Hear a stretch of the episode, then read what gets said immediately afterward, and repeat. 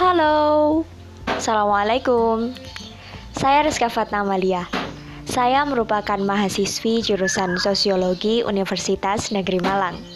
Sebelumnya, kita sudah membahas tentang sumber dan media pembelajaran secara umum. Kali ini, kita akan menelusuri lebih lanjut mengenai ragam media pembelajaran. Kira-kira ada apa saja ya? Yuk kita bahas Ragam atau jenis media pembelajaran adalah beberapa media yang diklasifikasi berdasarkan cara penerimaan peserta didik, sifat, dan juga bentuk. Jenis-jenis tersebut dapat berkembang seiring dengan perubahan teknologi dan kebutuhan global. Sebagaimana fungsinya, media pembelajaran digunakan untuk menyampaikan pesan, maka, setiap pembelajar atau guru dapat menggunakan berbagai cara sesuai situasi dan kondisi yang berlangsung di lapangan.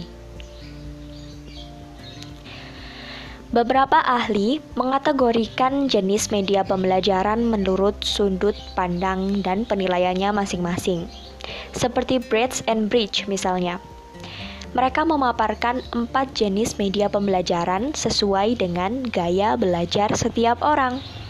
Nah, dari pendapat tersebut, mari kita coba kaitkan dengan media yang biasanya digunakan oleh guru. Seperti berikut ini. Pertama, media audio. Media ini didasarkan pada fungsi indera pendengaran, sehingga seseorang dengan gaya belajar audio akan sangat terbantu.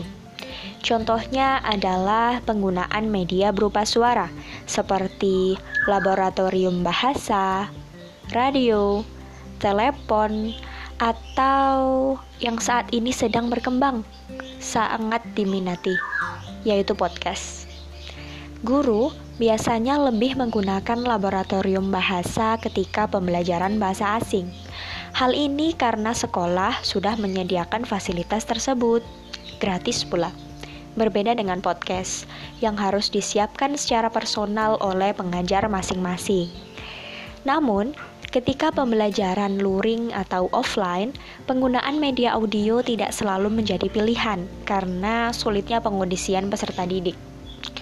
Bukan begitu, teman-teman? Biasanya nih, yang duduk di bangku depan mendengarkan. Eh, yang duduk di pojok belakang malah ramai. Kemudian yang ada di pojok kanan nih diingatkan, ganti yang di pojok kiri yang ramai. Oke, lanjut. Kedua, media visual.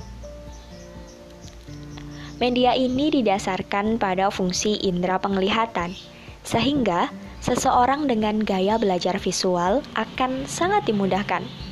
Terdapat dua kategori dalam media visual, yaitu media visual diam dan media visual bergerak. Media visual diam yang biasanya digunakan oleh guru adalah ilustrasi, foto, grafik, diagram, bagan, peta, poster, dan juga gambar. Jadi dua dimensi. Misalnya, dalam mata pelajaran matematika, guru akan memberikan gambaran ilustrasi bentuk berbagai bangun ruang untuk memudahkan dalam memahami cara menghitung volumenya. Contoh lain, ketika membahas tentang persebaran minyak bumi di Indonesia, guru akan membentangkan sebuah peta buta untuk menunjukkan secara langsung daerah mana saja sih yang memiliki minyak bumi melimpah. Biasanya ada tanda-tanda tertentu begitu. Kemudian, media visual bergerak. Contohnya seperti materi yang disajikan melalui animasi bergerak tanpa suara. Ingat, tanpa suara ya. Biasanya disebut sebagai film bisu. Tahu kan film bisu?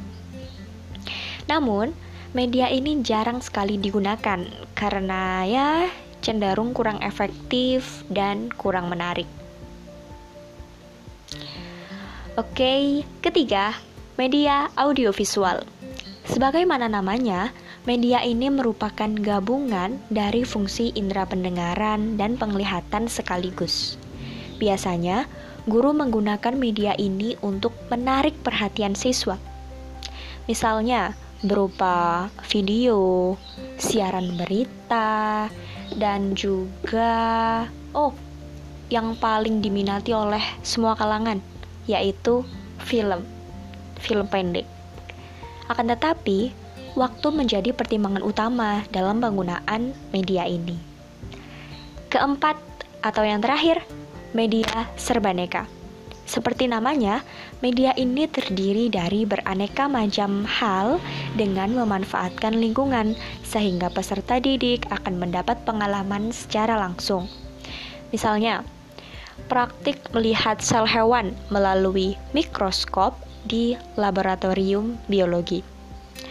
Kemudian, observasi dampak corona bagi pelaku UMKM di desa terdekat sekolah uh, dan juga yang hampir saja kita lupakan, yaitu papan tulis dengan penjelasan oleh guru langsung. Biasanya, guru juga membawa benda-benda yang sesuai dengan pembelajaran, seperti rangka manusia, globe, dan sebagainya. Sederhananya nih, media serbaneka bersifat tiga dimensi. Kalau yang tadi kan dua dimensi, nah kalau yang ini tiga dimensi, jadi kita bisa merasakannya secara langsung. Nah, jadi bagaimana teman-teman? Sudah paham kan? Ingat kata kuncinya ya. Jenis media dapat dikategorikan berdasarkan gaya belajar. Ada audio, visual, audiovisual, dan serbaneka atau kinetik. Terima kasih. Semangat semuanya!